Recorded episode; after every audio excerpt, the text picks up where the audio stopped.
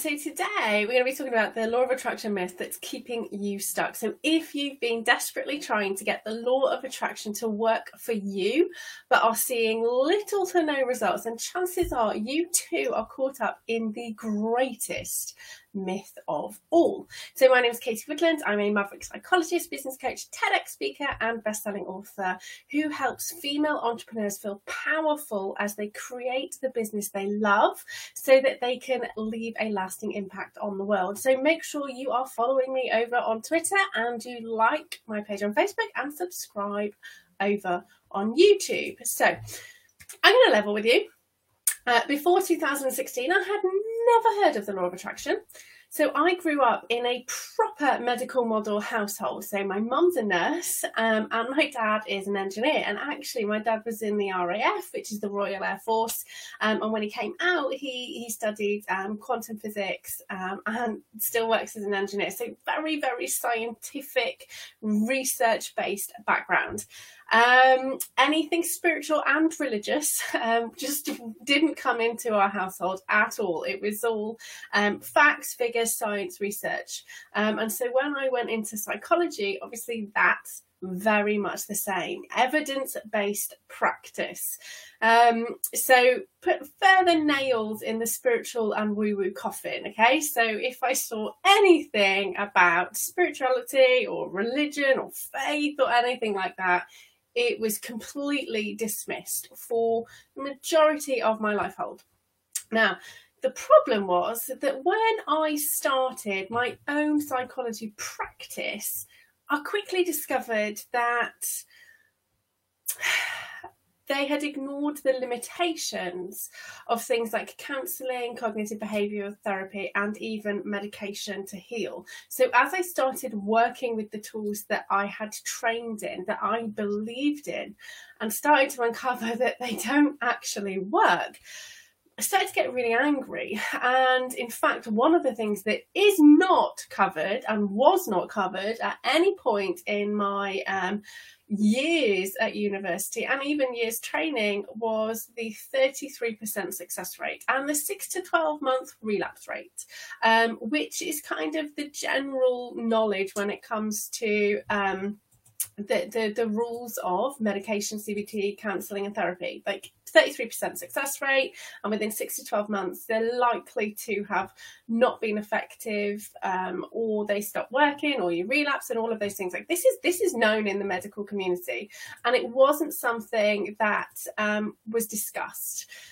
So not only did I start to get angry because that's the base emotion we do, like my heart started to break because I'd spent years training so that I could help people heal, only to find out that actually it was 1 in 3 might get better. And in all honesty, because I had so many problems myself growing up and was still trying to heal from my own emotional trauma, without realising, a lot of my anger, my frustration, my pain was because it was as though I'd been like hit by something, like I'd run into a brick wall, because what I'd also realised is that I'd never heal. I'd never get better. I would have to spend the rest of my life struggling, fighting for a semblance of joy, really pushing and pushing just to feel happy.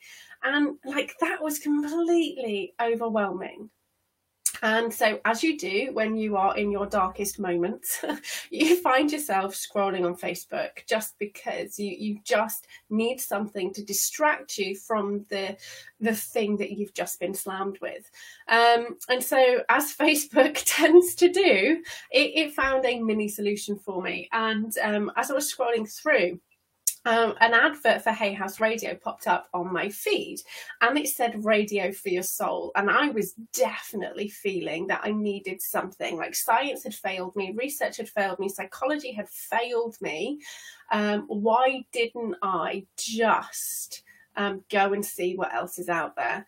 And so I just clicked the button and over I went to Hay House Radio. And at the time, Anita Moorjani was talking about how she miraculously healed herself from cancer. And if you haven't heard her story, her book called Dying to Be Me is phenomenal. I was sat there through the whole of this hour interview, like gobsmacked, you know, the fish, like that's, I just was like, this girl's a doc, like she's a doctor. And I was like, there's no way you can make that up. And she had all the results and all of those things. Like there's no, like, and even if she's the only person in the whole entire world who had achieved this, it was possible. That was the thing. That was the turning point in my life. Was like, okay, well, yes, it's a completely different thing to what I was going through. But if somebody can heal themselves from cancer, like I can get over this emotional baggage. Like I can deal with that. And about halfway through, she said, we always have a choice. One serves us and one sabotages us. And that was like the lightning bolt.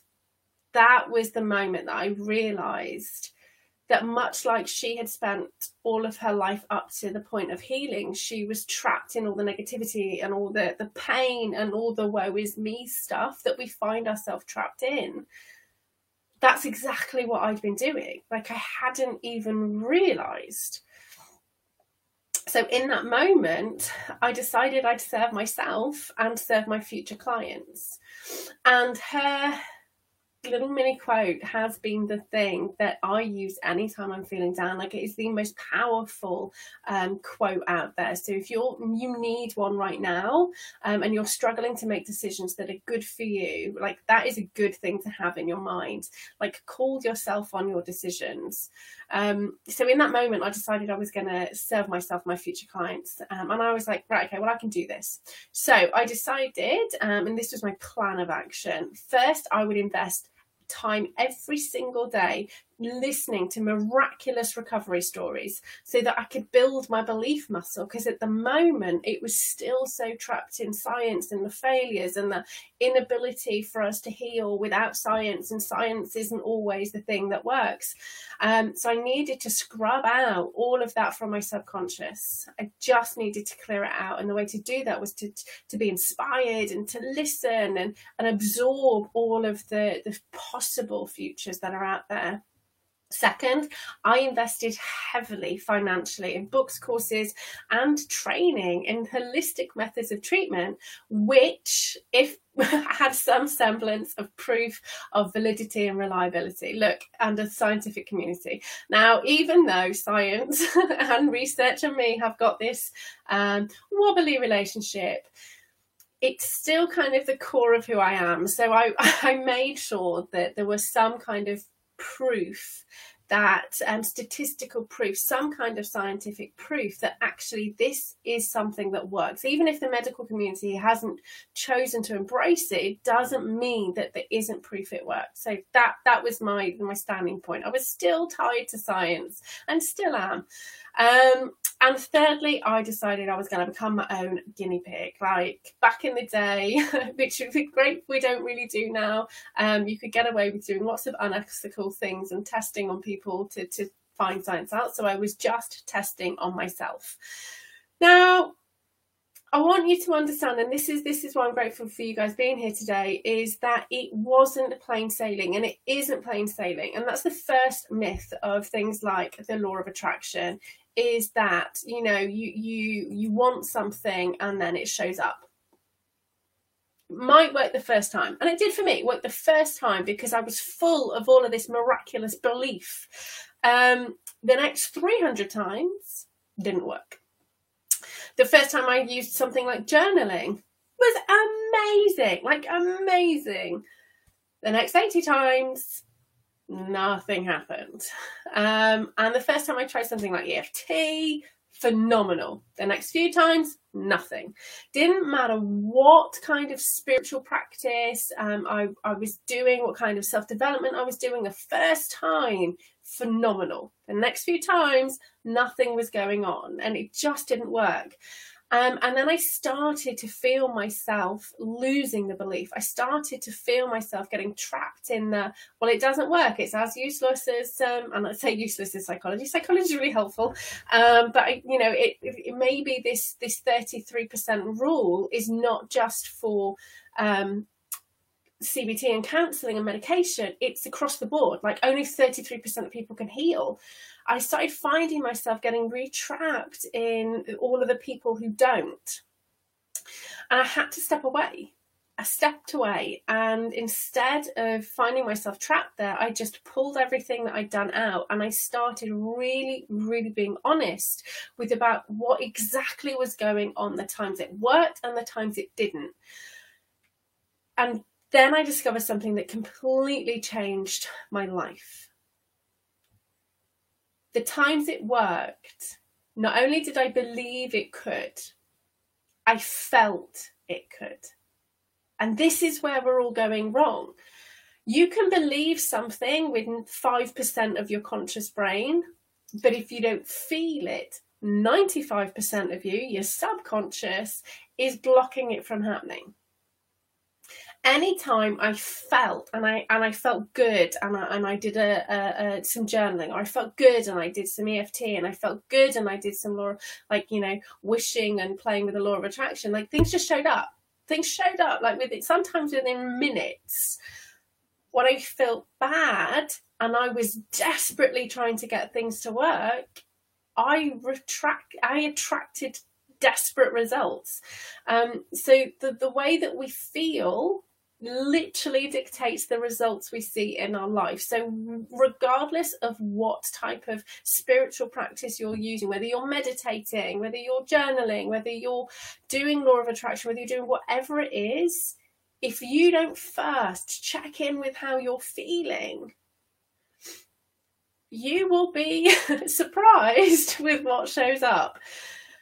So the thing is, it happens like clockwork.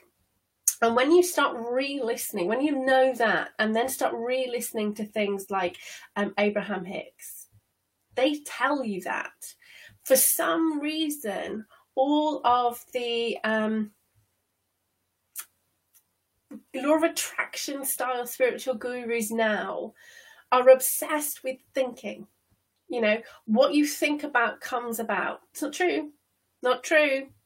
I can think myself, hey, I'm a size 8. No. If my brain at the back of me is saying, you're not, Katie, you're a 10, it's not going to happen. Okay? It's how you feel.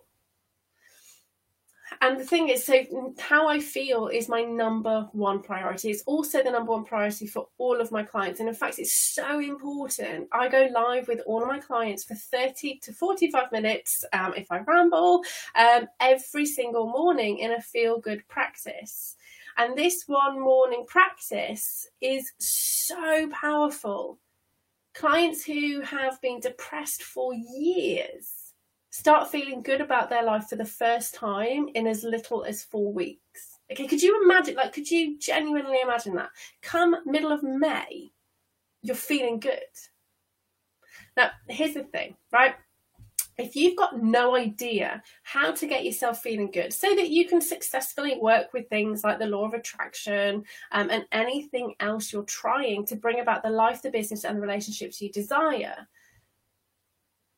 then you'll never, ever make anything work. So if you want to know how to make yourself feel good, because that is the fundamental thing that sees the good result in your life, click the link to join the upcoming free live web class where I share the exact steps my past clients have used to go from suicidal to thirsting for life in under 12 weeks. Now, unlike most therapeutic models, techniques and methodologies, this does not have you feeling confused about what you should be doing next. Doesn't have you feeling worried that the effects will wear off after a few months, or overwhelmed at the sheer complexity of it all. Now, please understand how you feel literally dictates the results you see. And isn't it time that you guaranteed you felt good every single day, so you can experience a life full of fun, a business which brings you joy, and a relationship which fills you with love? So click the link to register before it's too late, and I will catch up with you again soon. See you then.